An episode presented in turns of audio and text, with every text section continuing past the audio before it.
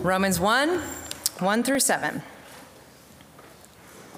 Paul, a servant of Christ Jesus, called to be an apostle, set apart for the gospel of God, which he promised beforehand through his prophets in the Holy Scriptures, concerning his son, who was descended from David, David according to the flesh, and was declared to be the Son of God in power, according to the Spirit of holiness, by his resurrection from the dead Jesus Christ our Lord, through whom we have received grace and apostleship to bring about the obedience of faith for the sake of his name among all the nations, including you who are called to belong to Jesus Christ.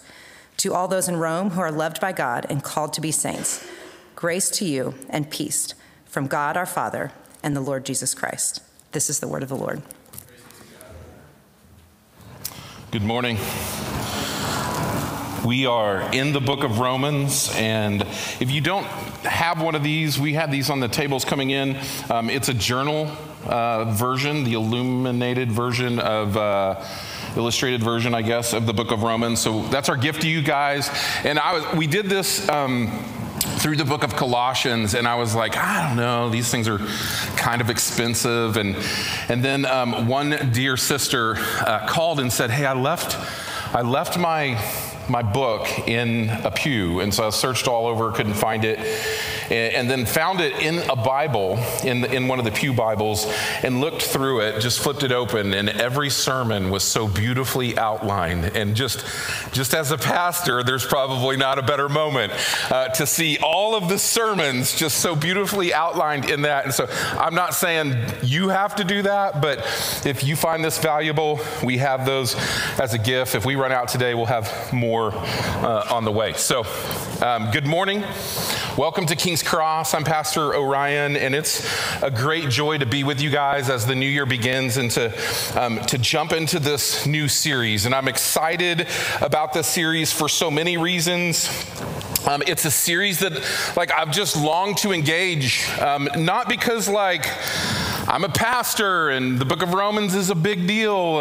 Like, not because um, like theologically robust churches should really love and preach through the book of Romans or because it's some sort of pathway to church growth or movement or something. Not, not for any of those reasons am I excited today to engage this book.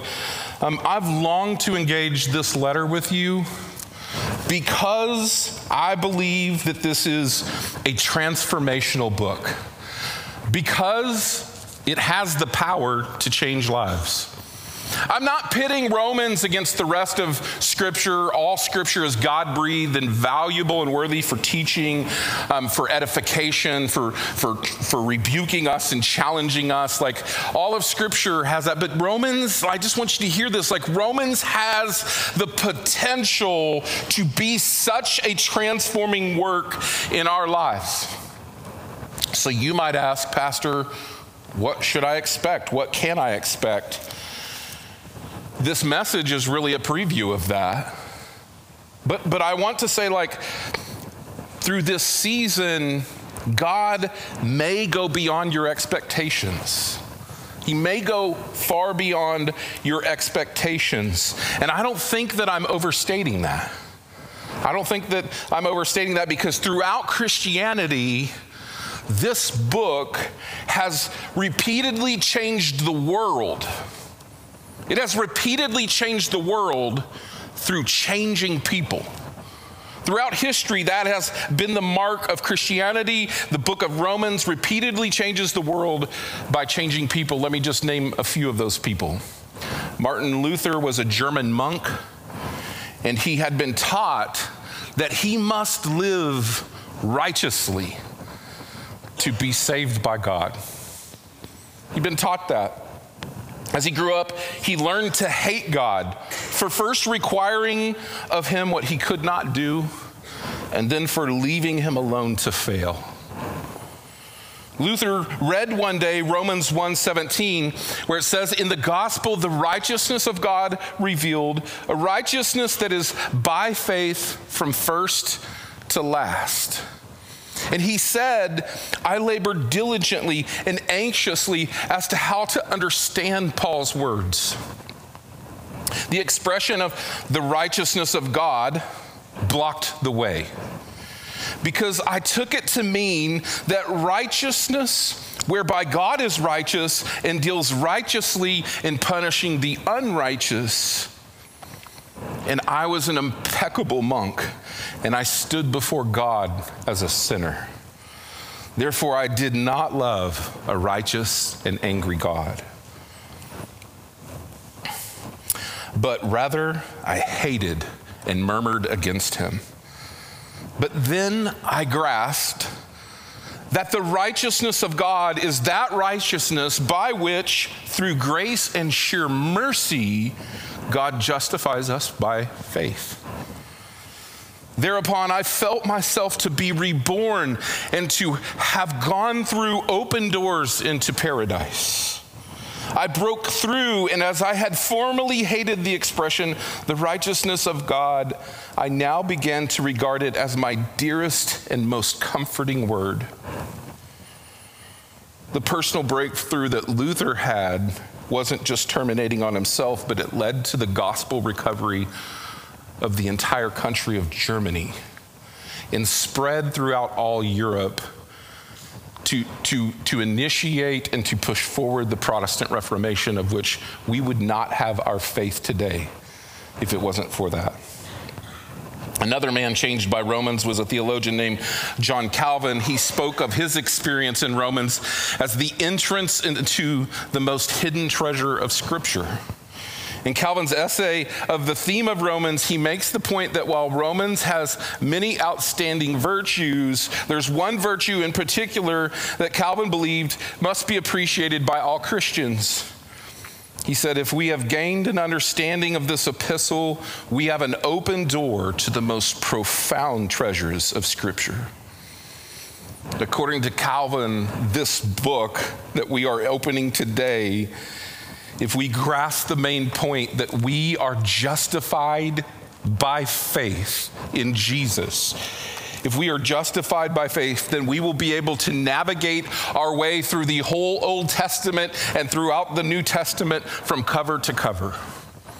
That was Calvin's understanding of the gospel. And the gospel message at the center of justification by faith can be found in Romans chapter 1, verse 16. If you look down, for I'm not ashamed of the gospel, for it is the power of God for salvation to everyone who believes. For in it the righteousness of God is revealed by faith. From faith for faith, as it is written, the righteous shall live by faith. Another man named John Stott, who was an English pastor and a theologian, had a great impact on the modern church. You may not know him, but like his work has impacted the church and evangelism in the modern era. He wrote of his love hate relationship with Romans because of its joyful and painful personal challenges. It was Paul's devastating exposure, he said, of the universal human sin and guilt in chapters one through three that rescued me from that kind of superficial evangelism that is preoccupied with the felt needs of people. It reshaped Stott's entire ministry, the way that he thought about God, the way that he thought about evangelism, the way that he thought about the church. And much of the church today and local ministry is impacted by the many and many, many, many volumes of his work. And for me, none more than the cross of Christ that he wrote. In fact, all three of these men wrote commentaries on the book of Romans because they felt they had to. They had to transform by it. And finally, not that I should be mentioned with these men of faith, but like for me, I should mention that, that in my own life, this book has been the most transformational. It was in the middle of the night after attending a Wednesday night church service, encountering the presence of God for the first time, that I opened this book and encountered face to face my own sin as I worked through the first few chapters in God's righteousness. I saw my desperate need for something outside of myself. Something outside of myself, and my world changed when I learned that Jesus was the good news Savior that I needed. My life changed, my heart transformed, my eternity was purchased, my identity was renewed. I was given a true purpose in life, and like all these other people throughout time, I experienced something similar finding a breakthrough. A breakthrough of faith in God's gospel in Romans. And you might too. You might too. For it's the power of God for salvation for those who believe in him. And so today we're going to look at the first seven verses. We're going to look at three things. We're going to look at the man, Paul, who wrote this letter. We're going to look at like him, who he is, what he says about himself as he begins writing this letter. We're going to look at the message, the message of the gospel. What's the message? What is the gospel itself? What's this letter about? And the mission. It is the mission. What is the purpose of this letter as it's revealed to us? We're going to look at those three simple things in the first seven verses. Let's pray and we'll jump in. Lord, we open this book this morning and we sit the book on our laps and we listen and we look down and we look up and then we look down at the verse again and we repeat this over and over again. As expositional learners and, and hearers of God's word, this is our practice over and over. And Lord, I pray as we do that, we would catch new, fresh glimpses of you. As often, Lord, as our thoughts would wander off, that you would recapture our attention and that you would capture our hearts and our affections and our thoughts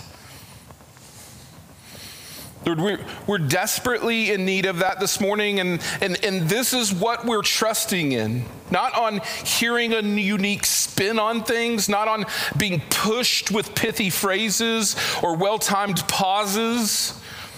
Would you break in, God? Would you reach what is lost in us? Would you make us all completely found, completely adopted, completely new identities in Christ Jesus this morning? Lord, you help me to share only what pleases you, and may we all receive your word with delight. And all God's people said, Amen. Chapter 1, verse 1. Paul, a servant of Christ Jesus, called to be an apostle, set apart for the gospel of God.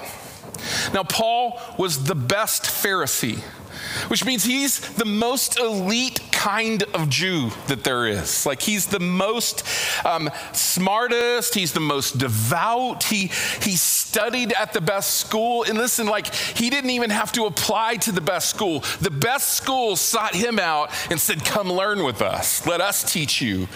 He was the most religious and the most devout type of Jew. He knew most, if not the entire Hebrew scriptures. Can you imagine that?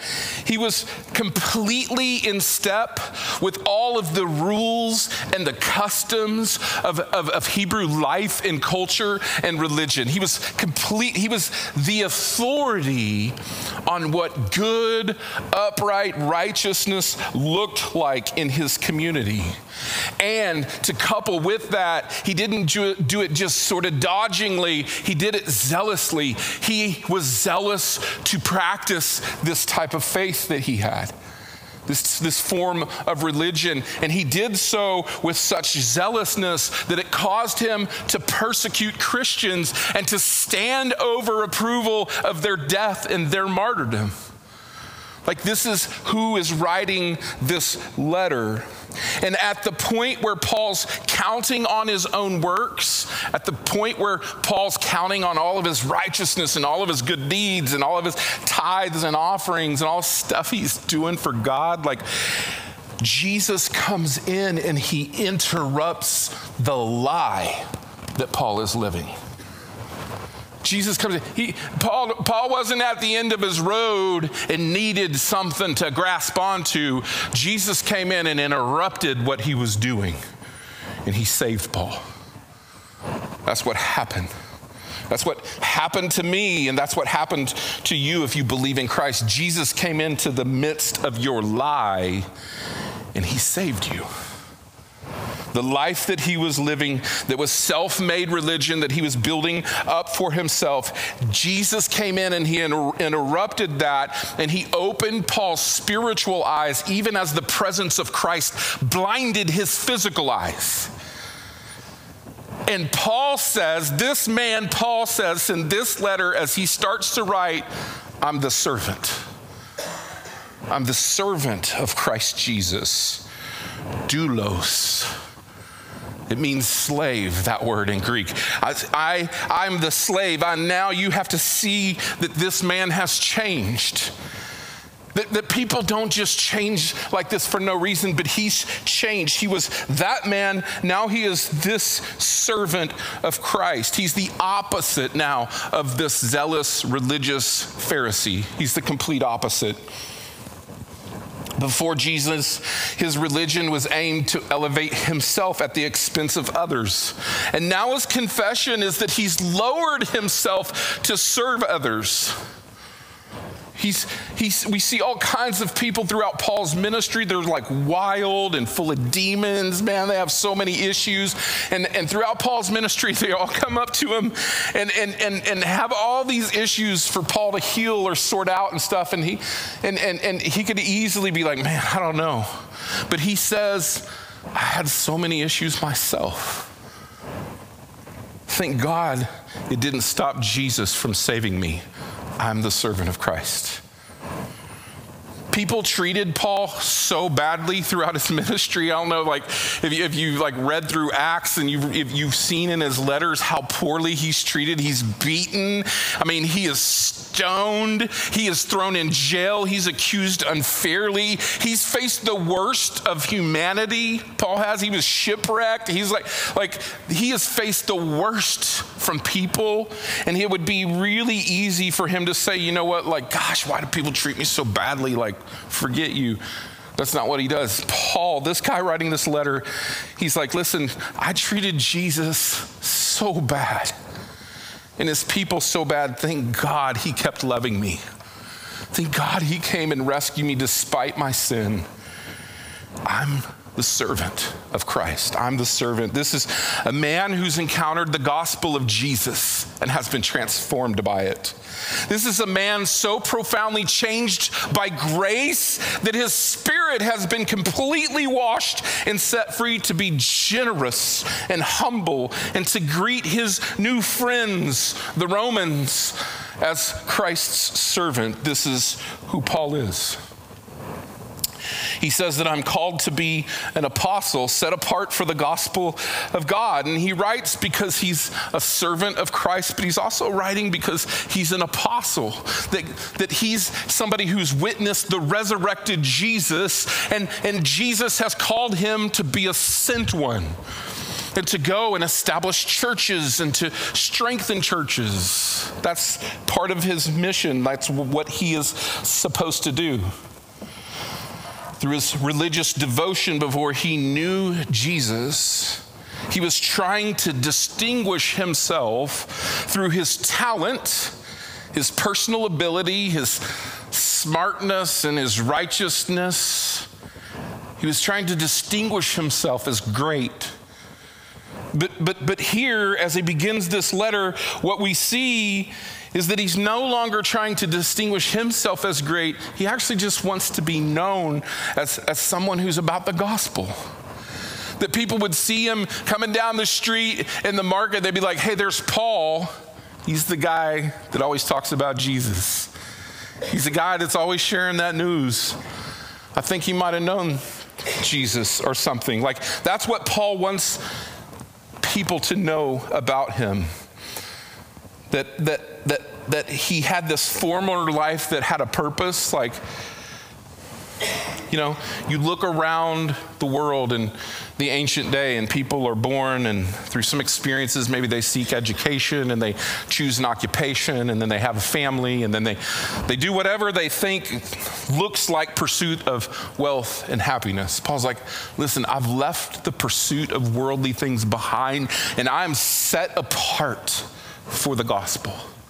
Whatever that means, I'm set apart for the gospel. I'm separated from worldly things. Galatians 2:20 where he writes, "I have been crucified with Christ. It's no longer I who live, but Christ who lives in me." And the life I now live in the flesh, I live by faith in the Son of God, who loved me and gave himself for me. That's the man who wrote this letter somebody who's been set apart, who's been saved from, from, from what looked like righteousness, but was honestly just gross darkness. He's inspired by the Spirit of God as he writes it. It's not just Paul and his thoughts, that God, God's Spirit actually causes Paul to write God's words down to this church in Rome and to us who receive it as well. The letter was probably written about Paul's third missionary journey, and so it's one of the later letters. So all the theology is, is well um, um, developed in the later stages of Paul's life, and his humility and, and, and things that have come with wisdom and age are present. And he hadn't met these Christians yet. Just like the book of Colossians, there's a lot of crossover there. He hasn't met them yet. So this is the man that writes the letter. All right? Verse 1. We're, we did verse 1 together, only 432 verses to go.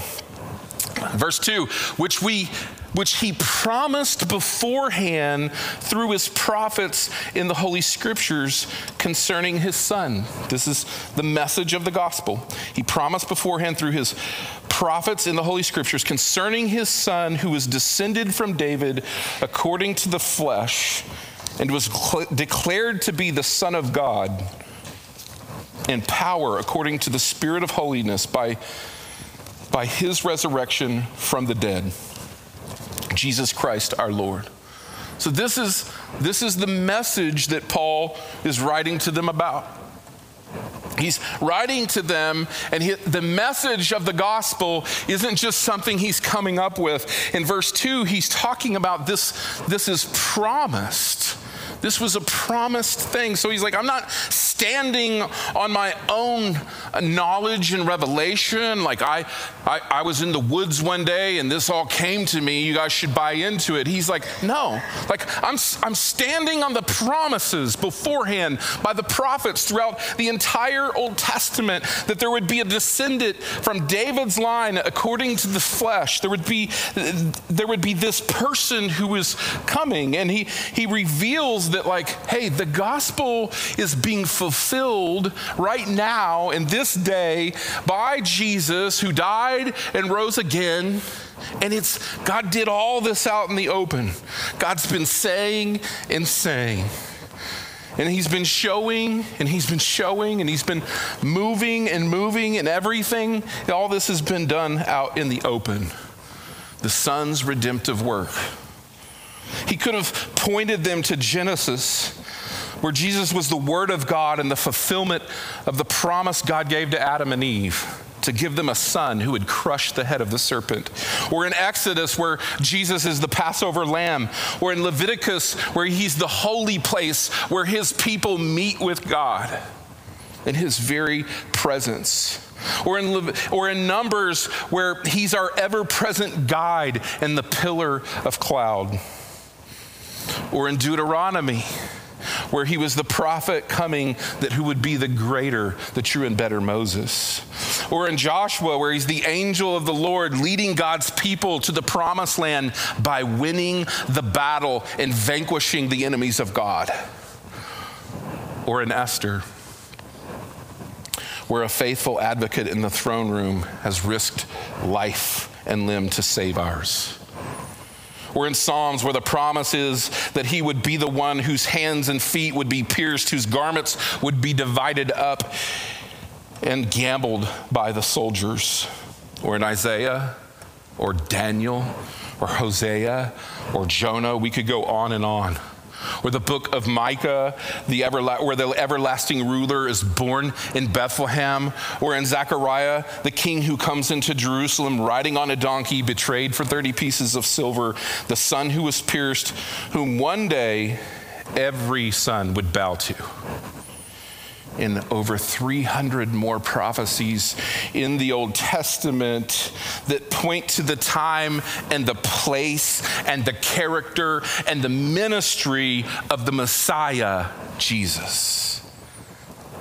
And Paul saying, I stand on those promises, and I declare to you today from the promises beforehand through his prophets, the Holy Scripture concerning his Son. Concerning his Son. He doesn't stand on his own. Verse 3, he says, Who has descended from David according to the flesh promise that, that a descendant of David's would, would be the one who comes to, to rule and take up this kingship and to rule God's eternal kingdom forever, like this, this promise that was going to be had. And so Paul's saying that this gospel message about Jesus Christ is the fulfillment of all this.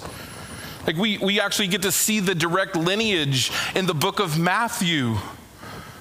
Like we get to see from Solomon to, to, to, to, Jesus, his direct lineage laid out for us.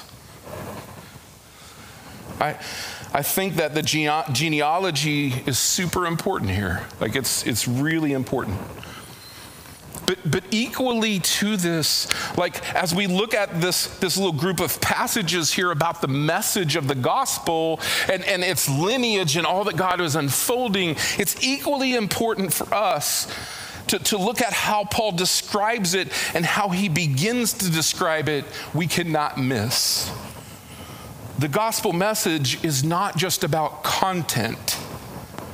The gospel message, it's more than just that. He said it's concerning his son. The, the gospel message is not just content that you need to get right to be a Christian. It's more than just that, it's a person that you have to get with. It's, it's not just content that we have to master. We need to get the gospel right. The gospel is a person. It's the Son of God, it's Jesus Christ. Like, we can't miss that, that that's how Paul delivers the gospel. It's not just like, here's all the rules, here's all the doctrines, here's all the theology, here's how we practice it. This is the gospel. He introduces to you first the person of Jesus, the person the, the relationship uh, that, that, that actually saves. So if you're thinking this morning as you begin the new year, you're thinking like, hey, my, I feel like my faith is weaker than I want it to be. I don't have faith anymore. It feels pretty fragile. I don't, I don't know what I gospel this morning before you that he's not trying to get to, to, to sort out what you he's introducing you pursuit, faith should be us pursuing the person of Jesus, to stop wandering away from his presence and to pursue the words are, his words are the presence of Christ's followers.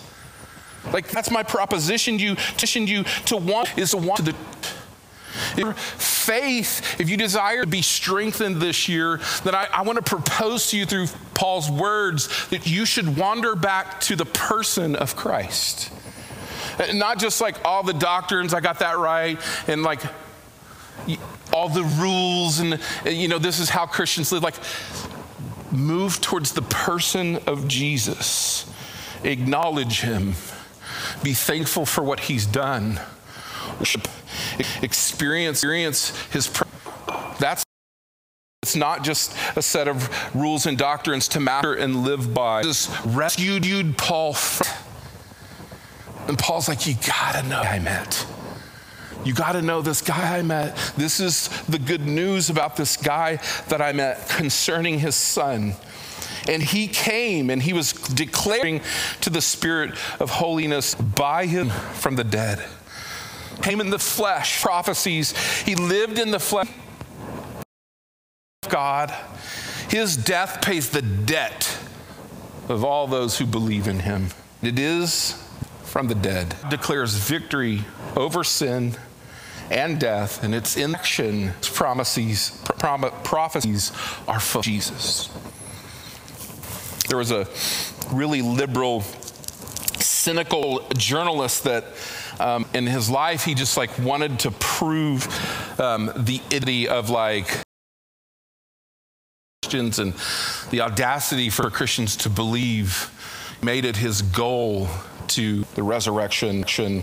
He, he, he, approached it like a science, like a historian, and he worked and worked. And at the end of his journey, he concluded what so many others have concluded that there's no stories about Christ could have been stuff of legends. He said that only a predisposed begins through evidence. The evidence for the resurrection is more solid historical facts. Lee Strobel, A Case of Christ. The gospel died for you. It's that preach a gospel that ends with God and Christ. You're a sinner. Don't finish it. Joy, sin and Satan and death. Gospel. In the resurrection this morning, for us to just get here at the beginning of He's like the gospel. It's that he triumphed over all his enemies and he destroyed he destroyed it. It's in the record. Rose G from the dead has been descended in you as the spirit of holiness. Holiness means to be set apart for God. The, we believe in Christ. It's not just that, our, but the very life of resurrection, life, and it doesn't do it to make us alive, part to be alive faced. Great begin to a letter encompassing all of this gospel message. It's the message that Paul wants us to know. And it's not just, it's about this and the God. Perfect, killed for your sin payment, risen Lord Jesus Christ. He is that message. Verse 5 is the mission, the reason that he's writing to these people received an apostle to bring about sake of his name among all the nations and belong to Christ. To all those in Rome, love you in peace from our, father, from our Father. Now, the book of Acts in chapter 18 says, in the Jews were expelled by Claudius. They were kicked out. If you were a Jew and you, you were in, and the, this church had been planted in Rome and it was full of Gentiles, which are not Greek people and people from all over the world, right? Like in Rome, this is a very church. And, and, and leave Italy. All the Jews leave this church. And five years, religions and stuff, and they just tried to figure out how to do church. Books or conferences to go to. They do. They just had to figure it out. After five, all the Jews come back, and all the Jews that were in church in Rome come back, and they're like, "What did y'all do?" Everything's changed, you know. Like, why don't you do this and do that? And like, like, so you could like this is he's sending this lighting into this context where there's this different kinds of like content in writing it into it is to bring this church to the faith, to your church. That's what he's writing for. That's the purpose. Gospel power to unify churches only thing that has the power to truly unify churches and to unleash gospel ministry in the, we're actually hoping praying for here. We preach through and as we preach gospel and as we as we as we history of this spirit that there would be a unification and an unleashing of gospel ministry. And he also wrote his gospel mission that like, he wrote it, wrote it so that, that their ministry to grow, but also to create a launch pad of ministry throughout this area to plant churches. Strategically planted in this place, right? You, you guys get is able to move forward as it unites and clarifies and gospel the way that we should our, the mission we, we live by what he was writing into. That's his mission. Our exhaust grow in experience that sort of unity amongst one another, their ministry toward ministry towards one another, and more lives as the deeper and deeper root. Paul, the message of the gospel, we're praying for. Why Romans? It's one of the greatest um, theological book, but it's also practically help us and it's practically helpful. This is all kinds of needs. If you're somebody with a lot of in, in and, and Christianity and the like, it dispels a lot of that. I mean, like like you're just I just like I just I don't know man flat towards my faith like I just not super in the dumps about it I'm not super just sort of like and this this ignites hearts oh. And it's it's for study it and find answers questions that have historic I don't know, like, like I just want you to know, like, like as people have done that, answers to it's, it's literally flipped their lives and and and the world upside down. Ask yourself the question, like so many other Christians throughout, broken through, broken through into the freedom and the not for eternity, but but in this life. The Christians broke through and the release that the gospel brings us. You don't know of the gospel or you then I want you to pray with pray with me. Father, through the ages, the gospel has been a stumbling block. To all who've gone by themselves, and it's been an island the weak and for the weary. Lord, in both cases, Jesus is the Lord, I pray that you would reveal to the beauty of the name of Jesus. That, that, we would, that we would delight in what you've done for us. Lord, may you unite us in the gospel. Lord, would you ignite gospel ministry here and enable greater ambassadors and ministers wherever we are? Lord, I pray that today that and in we end our journey to that we'd take refuge by it, that we'd be changed like Paul from ruler to our Lord, would we common common guilt, but only by grace through faith. We pray in Jesus' name. Amen.